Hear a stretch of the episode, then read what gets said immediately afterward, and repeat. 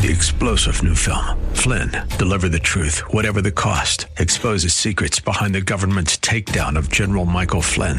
Flynn knew what the intel world had been up to. He ordered the first audit of the use of contractors. This set off alarm bells. He told the truth. He was the most dangerous person for Donald Trump to hire. They had to get rid of Flynn. Flynn, Deliver the Truth, Whatever the Cost. Available now. Watch it today. Go to Salem Now dot com. Salem Now dot com. Getting married doesn't reform bad dating habits. It only exacerbates them. It doesn't make them easier or better. Praise to the God who knows my name. Listen, whether it's sex before marriage, adultery, pornography, same-sex sin, rape, incest, or pedophilia, people's lives are wrecked spiritually and emotionally by improper sexual behavior. Just to know you and me. It always damages the people around you. Hello, and welcome to In the Word, a ministry of Calvary Chapel of Orlando. I'm your host, Nate Elliott, as we join Senior Pastor Will Ramirez in the book of Exodus. God had faithfully taken the children of Israel out of their enslavement in Egypt and provided for them through the desert wilderness. He was revealing his ways to the children of Israel. God gave them his moral law and the civil law by which they would live by. We continue looking at the civil law as we join Pastor Will in Exodus chapter twenty-two, verse sixteen. Moses, as we had talked about, has entered into the thick cloud of God's presence to mediate the covenant between God and the nation of Israel. God has begun by giving the civil laws that would govern the landscape of the nations. The word judgments in verse one of chapter twenty-one, it means legal rights. And we've been looking at these legal rights last week, and we're going to try to finish them up tonight. And we need to be reminded that these chapters serve as instructions to those judges that Moses had appointed. Remember when his father-in-law said, Moses, you're seeing every single person's problem. This is not good. You're going to wear out. The people are going to wear out. You need to appoint people over tens and over hundreds and over thousands, and then you'll just handle the most difficult matters. And so when Moses did that, these were their instructions. This served as Israel's Bill of Rights. And, and as we look at their Bill of Rights, we must remember, though, that these civil laws do not govern Christian life because we don't have a national government. So what we're going to look for as we study through these things is how do these things point to Christ? What might we see in the New Testament that might correlate to this, where we see God's heart that never changes, that we might apply that to our lives? So twenty-two, Exodus twenty-two, verse sixteen. Now, if a man should entice a maid that is not betrothed and lie with her, he shall surely endow her to be his wife. Now, if her father utterly refuse to give her unto him, he shall pay money according to the dowry of virgins. You shall not suffer a witch to live. Whosoever lies to the beast shall surely be put to death. He that sacrifices unto any god, save unto the Lord only, he shall be utterly destroyed. All five of these verses are laws governing sexual conduct in the community. And the reason is, is because improper sexual conduct will destroy a community. He starts off by saying here regarding premarital sex, if a man entices a maid who is not betrothed and lie with her, well, then he shall surely endow her to be his wife. The word there, entice, means to seduce by charm or attraction. I thought that was a good kind of uh, launching point to have a discussion about opposite sex interaction between people who are not married. When the foundational element of opposite sex interaction is charm or attraction, you're going to end up in trouble, either before marriage or after marriage. Beforehand, because God created us to be attracted to one another for the purpose of procreation. You know, I always was kind of weirded out. I was at, I was at Bible college, which we nicknamed Bridal College. And there's a reason for that, because everybody's on the prowl. Seriously, everybody's thinking, who's my wife? Who's my wife? Who's my wife? Who's my husband? Who's my husband? And and it gets weird sometimes. Like, I was one of the very few people, fortunately enough, to be engaged when I got there. So I didn't have any of that junk going on. But I would have people coming to me, guys, and they would go, how did you know, bro? And I would be like, she's beautiful and she loves Jesus. What else do I need to know? And it wasn't this complicated thing. And I remember there was one particular couple who broke my heart. They were not attracted to each other at all. But they believed God had called them to be married. They were divorced three years later. God creates a natural sense of attractiveness there so that we would actually want to make children, so that we would have the purpose of procreation would be pleasurable in that sense. So there's the thought there that there should be a sense of attraction. There should be a sense of, of charm that is there. But the selfish emotions of attraction and charm, if that's all you have, well, that makes it difficult to fulfill that attraction in a God-pleasing way. And you can do something before you're married that you're not supposed to. Now, after marriage, if charm or attraction are all that brought you together, well, what happens when they're no longer treating you in a charming way anymore? Or you see some unattractive things about them. Many a bad marriage starts with the realization that you were hooked by superficial means and now you're bitter about having to live with the consequences. It's very important that opposite sex interaction be based on something else. First Timothy five, verses one and two, Timothy being a young pastor, Paul gives him this word of, of command, this word of, of counsel. He says to him, don't rebuke an older man, but entreat him as a father. Treat the younger men like brothers, the older women as mothers, and the younger as sisters, with all purity. When I talk to young people, particularly when they're interested in somebody, especially if they're quite underage, you know, if they're in their fifteen, sixteen years old, and I'm thinking to myself, you know, you, there's nothing good that's probably going to come from a, any type of a romantic relationship at this point. I tell them, I said, cultivate a pure friendship. Cultivating friendship should be the basis of all of our relationships, including opposite sex interaction. Because here's the thing, then you can maintain purity whether natural attraction forms or not. And if you're drawn together, then you have a foundation for marriage that remains even in the midst of uncharming or unattractive things. You know, we taught our kids, when, our boys in particular, we, we teach some other things to our, our daughter. We taught them from a young age, don't be pining for a girlfriend when you're eight, right? Because there's only one way that ends. Your broken heart. That's it. It's only one way that ends. Your broken heart. And so we encourage them. Build a good friendship with somebody. Build a good relationship with them. And as you get older and you approach a marriageable age, if feelings start to develop, well, now you've got a good solid foundation there. And it's not all about just the, ooh, she makes me feel gushy. Because I guarantee you, when you wake up in the morning and you're lying next to her and she's got the things on her face or whatever, you're not going to feel all gushy or whatever. You, you might think your princess is amazing, but when she wakes up sprawled out with this and drool on the pillow, it just doesn't give you the same vibe. But when she's your best friend and vice versa, when he's snoring, you know, peeling paint off the walls, and you're thinking, I married this? You know, I just want a good night's sleep now. When you see that, but you look over and you smile because you go, that's my best friend.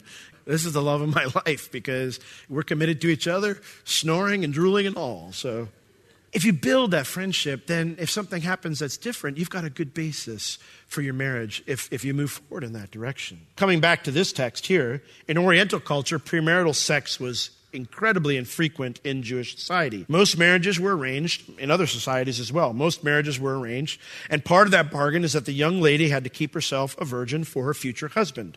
To violate that agreement was grounds for divorce, and sometimes even death. I'm not saying that's right, I'm just saying that's how it was, as it was considered adultery in most cultures. When a man therefore seduced an unbetrothed woman into sex, it made her unmarriageable. She would not be able to get married because she had been with a man before. So when God lays down this rule, he's setting boundaries for both the woman and her family's protection. He says, you need to endow her to be your wife. The word endow means to pay the bridal money, to pay the dowry money, and take her as your wife. This leaves room, obviously, for honest mistakes. And it gave the man and the woman an opportunity to fix their wrong by doing something right, to fix a mistake by being responsible. But it was not a blanket rule that they had to get married. If it wasn't an honest mistake and the guy was a jerk, then God gave the family and the young lady another option. Verse seventeen. Now, if her father utterly refused to give her unto him, I'm not, you're not marrying that guy, then he shall pay her money still according to the dowry of virgins, because it's going to be near impossible for her dad to find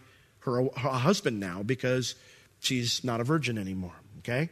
So though it would be a cultural dishonor for his daughter, it would be better for her to be single or hope for a godly man who would come along who'd later overlook that indiscretion. And if the father chose that course, then the man would still have to pay her dowry so the father could take care of her. Um, it was almost, in a sense, like divorce money in advance. What's interesting about this is that this shows that men were designed by God to give our lives away, not to take things from people. Not to take things from people. If you're not married and you're sleeping with a woman, you're stealing something from her, whether she realizes it or not. And I have to urge you, if you're a Christian, stop it. And if she's pressuring you to do this, then she's a taker as well. And I guarantee you this, selfishness is a horrendous foundation for a marriage. When you start off as two takers, it doesn't get better. Stop before it is too late. There is the thought that I've heard some Christians say that having sex makes two people married. The Bible does not teach this anywhere. A man and a woman's vows are what make them married. When sex is enjoyed in the context of marriage, it's a physical and an emotional expression of the one flesh relationship that God forms after two people make their vows. It doesn't make them married. There's also the thought out there that two people must get married if they cross this line. In our culture, in a better day, it was frequent, though, that you would, if your daughter got pregnant at a wedlock, you'd get married right away so that people wouldn't think anything, or you would hide them in seclusion or do something like that. That is not the answer to this problem. That's attempting to fix one mistake with a second one. It would be far better to learn from that mistake and keep yourself pure for the right person in the future instead of marrying the wrong person now. Because here's the truth. Getting married doesn't reform bad dating habits. It only exacerbates them. It doesn't make them easier or better. Next, verse eighteen, you shall not suffer a witch to live. Now, you might be saying, Will, what does that have to do with sexual conduct in the community? Well, a witch is a woman who would engage in witchcraft or sorcery. And this is lumped in with sexual immorality because the female who engaged in these pagan type of rituals, it almost always had a seduction element to it. So it's really the counter to the beginning. If a man seduces a guy, no good. If the gal does it as well, not good either. If a woman is found to be seducing men through witchcraft, then she's to get the death penalty. Now you might say, why such a harsh penalty? Well, it's because this type of behavior destroys lives. Our, our culture generally looks at sex as a physical act. They say, what's the big deal? It's two people consenting to physical desire. It's one night of love after the dancing out on the dance floor and you make a connection and you go your separate ways afterwards. It's no big deal. I shake my head about that because when you hear those same people say that, they also purport that it is an expression of love. That's what sex is. Why can't two people who love each other do this? Which is, by nature, not a physical act then, but an act of the soul. Yet, it's no big deal and has no lasting damage. Listen, whether it's sex before marriage, adultery, pornography, same-sex sin, rape, incest, or pedophilia, people's lives are wrecked spiritually and emotionally by improper sexual behavior. It always damages the people around you. Doesn't bother me. Well, it damages the people around you. And that's why God gives these provisions.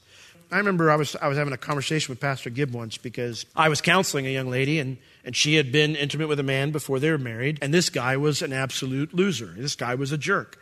But she kept trying to redeem the relationship. He'd been unfaithful to her. He would go off the, the grid for a while, but she kept trying to redeem the relationship. And I would keep telling her, leave this bozo behind. And I remember I said, I don't get it. What's going on? And he said, Will, when two people come together like that in a way that's not biblical, an unholy bond is formed. You say, well, on paper, it doesn't make sense. Or they interview people and they say, oh, they don't have any problem with these things. You may not be able to see it right away because it's a spiritual problem. It's not a physical problem. That's why God says, don't do it. Next, it mentions, whosoever lies with a beast shall surely be put to death. Now, I got to this and I thought, do I really need to address this? But you know what? Sadly, I used to say the same thing about same-sex sexual activity. I used to be able to say, do I, we have to talk about, you know, homosexual sin and, and, and lesbian sin? Do we have to talk about that today? And, and of course, you do have to talk about that today. Let me share something with you that hopefully will disturb you a bit. In two thousand eleven, when the Senate repealed the military's don't ask, don't tell policy, they also removed penalties to military men for adultery and bestiality. Fact, whosoever lies with a beast shall surely be put to death. That's interesting because that's the same as God's warning to Adam and Eve in, in the garden. The day that you eat of this, you shall surely die. So what is God saying here? He's saying when a person does this, their internal moral compass has died.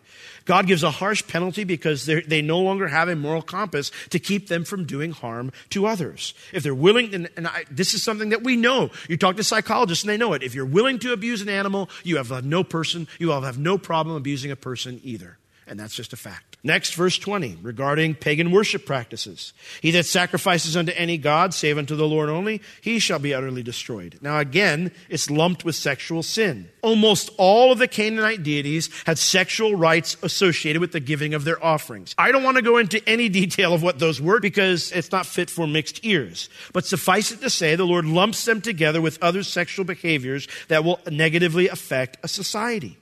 And so they were to be destroyed. These are Israel's civil laws. They are not the Christians' laws.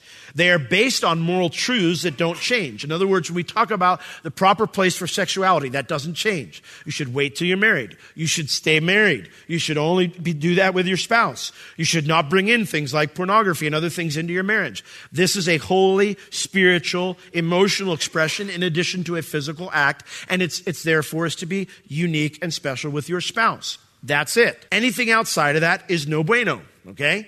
But we don't put people to death or call for people to be put to death because of these things. We are not living under these laws. These were laws that were there to govern their civil conduct. They do not apply to us. Verse twenty-one, now we move to laws governing the treatment of the less fortunate or minority groups. Verse twenty-one, it says, you shall neither vex a stranger nor oppress him, for you were strangers in the land of Egypt. The first group was foreigners. The word vex means to oppress or mistreat. See, part of God's wrath against Egypt was their treatment of Israel because they weren't Egyptians. Well, they're not us. They're not our kinsmen. We'll just make them slaves. God never intended for Israel to be so nationalistic that they thought others beneath them. God desired them to be a light to all the nations. Now, that's why in the church there is no Jew or Gentile. God loves everyone and he wants everyone to be saved. And we should never create any nationalistic barriers to that in our church. A foreigner should walk into our church and feel just as welcome as our kinsmen. That's how it should be. If someone looks different and they act a little different, whatever, they should feel just as welcome and just as invited as someone who talks and looks and acts like us. Next group, widows and orphans, verse twenty-two. You should not afflict any widow or fatherless child. If you afflict them in any wise, and they cry at all unto me, I will surely hear their cry. And my wrath shall wax hot, and I will kill you with the sword, and your wives shall be widows, and your children fatherless. Heavy penalties here. The word here, afflict, is actually a different word from vex, but it has the same idea, to mistreat or oppress. But it also carries the additional concept of to take advantage of. Listen, we see it all the time. How many times have you heard about the phone call that comes in or the email that comes in to someone who's a widow or someone who's less fortunate? It seems like it might be the dream thing to get them out of all their problems, and so they jump in with both feet and it ends up being a scam, you know? God says, man, if they complain to me, you better watch out. You better watch out. So the idea here is that the leaders in the land, the civil leaders, they should make sure they're taking care of these folks. Now, it was even more important for Israel because financial security was tied to one's land in Israel. Because of that, widows and orphans were left desolate. They were beggars. They had no land. So the leaders of Israel were to monitor this with severity because if these folks cried out to God for justice, he would judge the nation. Oh, fine, you don't want to take care of the people that have come on hardship and don't have any land? Fine.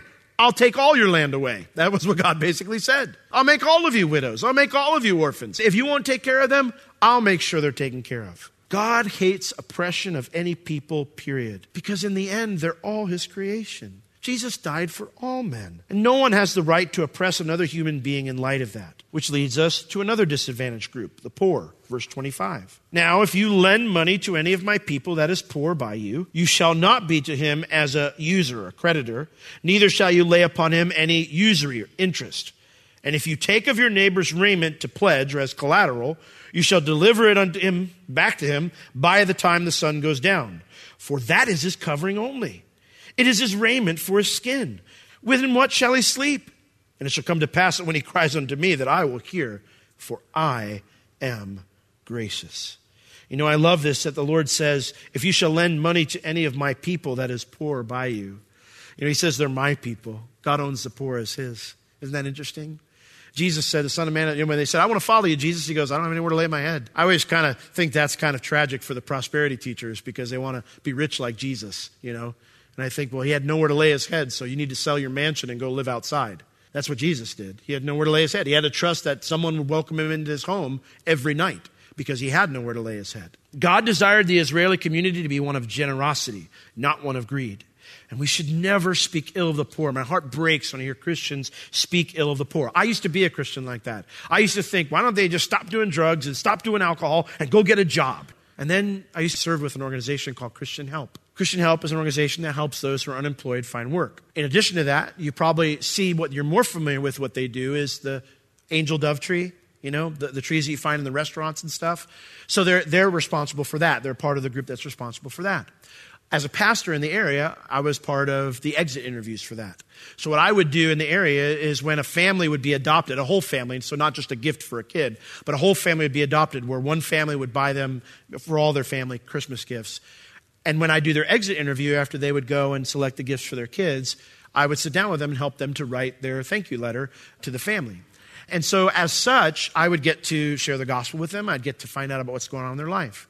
Do you know how many people with graduate degrees and, and or were, you know, I've been for twenty years have been successful construction business owners I talked to during that?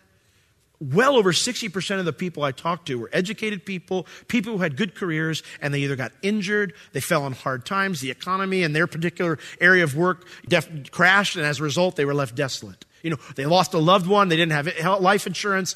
So I heard so many sad stories that just broke my heart, and God convicted me and said, Will, just because they're poor doesn't mean they're in this mess by their choice. Now, some people are. Some people, and I've ministered to those folks too. Most of the people you interact with, they don't want to be in that situation. And even if they do, mercy is not giving someone what they deserve. Mercy is just being good to them. Proverbs fifteen, I just read this the other day in my devotions. Proverbs fifteen thirty-one, Solomon, the wisest man in all the earth, said this. Proverbs fourteen thirty-one, not fifteen. He that oppresses the poor reproaches his maker, but he that honors him has mercy on the poor. In other words, if you're honoring the Lord, you're having mercy on the poor. Mercy is not giving someone what they deserve. Truth is, you don't know that person's full story. And God, as he says here, for I am gracious. I, you won't listen to him, I will, because I'm gracious. God is gracious toward them, so we should be too. It's interesting, in the New Testament, Jesus talked about credit. He talked about lending. And he said that if we lend, we're not to expect the money back. That's what he said. Not my words, his. Being a creditor and charging interest to someone who has a genuine need for help has no place in our lives as Christians. We should be characterized by generosity, not by covetousness or greed. People should see something very different in us. Verse twenty-eight, you would not usually think as this is a disadvantage or a, a minority group, but they are. He now speaks to leaders. He says, you should not revile the gods, or literally God himself. The word Elohim is a plural word, which is very fascinating when you consider the Trinity. The word for God in the Old Testament is Elohim. El is a singular word for God. Eloah is the dual word, and then Elohim is plural, which means more than two. Of course, we believe in a triune God, right? Elohim, more than two, three, and one. So it's interesting that word is used. Sometimes it's also used for those who act on God's behalf, so judges. Generally speaking, the translators have thought it means that. I think it just means the Lord himself. You shall not revile, show contempt or disgust for the Lord, nor curse the ruler of your people. You shall not delay to offer. What is this about? Well, being an enforcer of the law can make you look like the bad guy sometimes, right?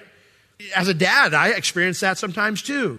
And you say something, the kids are like, oh, and you're like, yep, that's right, big mean daddy, won't let you do something, won't let you put your finger in the socket, you know, I'm big mean daddy. So even no matter if you're right or not, you can look like the bad guy. And there might be a temptation for someone who, remember, they're not hearing this from God, and Moses comes down, and he starts saying the laws, and then maybe you do something, you get in trouble. There might be the temptation for someone who's being prosecuted to be angry at God or Israel or the leaders of Israel for these laws. And so God's saying, I've designed your lives to be in submission to me. So you need to put me first in everything. Don't dishonor your leaders. Don't speak bad of them. You need to put me first in your life. And so he says in verse twenty-nine, you shall not delay to offer the first of your ripe fruits and of your liquors, the firstborn of your sons. Remember, at this time, the Levites had not been chosen yet. The priesthood would come from the firstborn son of every Israeli. You shall give unto me. Likewise shall you do with your oxen and with your sheep. Seven days it shall be with his dam, or the mother, and on the eighth day you shall give it to me. For you shall be holy men unto me. Neither shall you eat any flesh that is torn of beasts in the field. You shall cast it to the dogs. The question that we ask ourselves when we look at this, the principle that God should be first applies to our lives always, not just here. And so is God first in our finances? Is he first in, in your career? Is he first in my family? Is he first in my possessions? That's all the things that, that Moses lists out here. He should be, because we're holy men too. The Bible says you are a chosen generation, a holy people, a royal priesthood, a holy nation. Holy means dedicated to the Lord. God wanted Israeli society to be dedicated to him because only then would it be a healthy society. And as Christians, we should be fully yielded to him, fully dedicated to him, fully surrendered to him, because only then will our Christian lives be healthy as well. Now, it's interesting. We got this weird part at the end. And by the way, don't eat anything that's torn to the beast in the field. Give it to the dogs. I read that and I thought, that's an odd thing to just throw in there. But then I started looking at the context. You know, so many of the pagan nations that Israel would later supplant and the nations around them, they lived like animals. And you know what? God didn't design us to be like animals, just moving around after whatever it is. You know, need a woman, need a this, need a that, need food, whatever. You know, God didn't design us to be that way, just to follow our desires like an animal would, like an animal in heat. And so what he says here is he's saying, listen, I made you in my image with the capacity to reason and choose. An animal goes by instinct. We're not to live that way. So I believe this, why this last comment forbidding the eating of a torn animal is thrown in to remind us we're not animals, okay? If you come across an animal in the field that's been killed basically by another wild animal, don't go and start digging in. Go give it to the dogs and be a human being. Chapter twenty-three, verse one. And now we get to laws concerning civil disputes. And in these nine verses, it's nine different principles here. Number one, tell the truth. You shall not raise a false report. In other words, a report that has no foundation. The internet would have been illegal in Israeli society. You shall not raise a false report. Do not put your hand with the wicked to be an unrighteous or an unjust witness. So tell the truth. Always tell the truth. Don't mingle the truth, don't twist the truth, don't lie. Tell the truth, give a true report. Remember, we don't live by the civil law given to the children of Israel, but God desires us to do right, to love mercy, and to walk humbly with our God. All these laws pointed to God's heart towards mankind. We should have a heart that follows God's lead in loving one another and caring for the less fortunate or oppressed. While we are in this time of a global pandemic, don't be afraid to call and ask for assistance or for prayer. Our office may be closed, but you can still reach us at Calvary Chapel Orlando at four oh seven, five two three, oh eight hundred during our office hours Tuesday through Friday, nine a.m. to four p.m. This has been In the Word with Pastor Will, a ministry of Calvary Chapel Orlando. You can listen to all of Pastor Will's sermons and find other valuable resources online at w w w dot calvary chapel orlando dot com or on the Calvary Chapel Orlando app, available on iTunes and Google Play.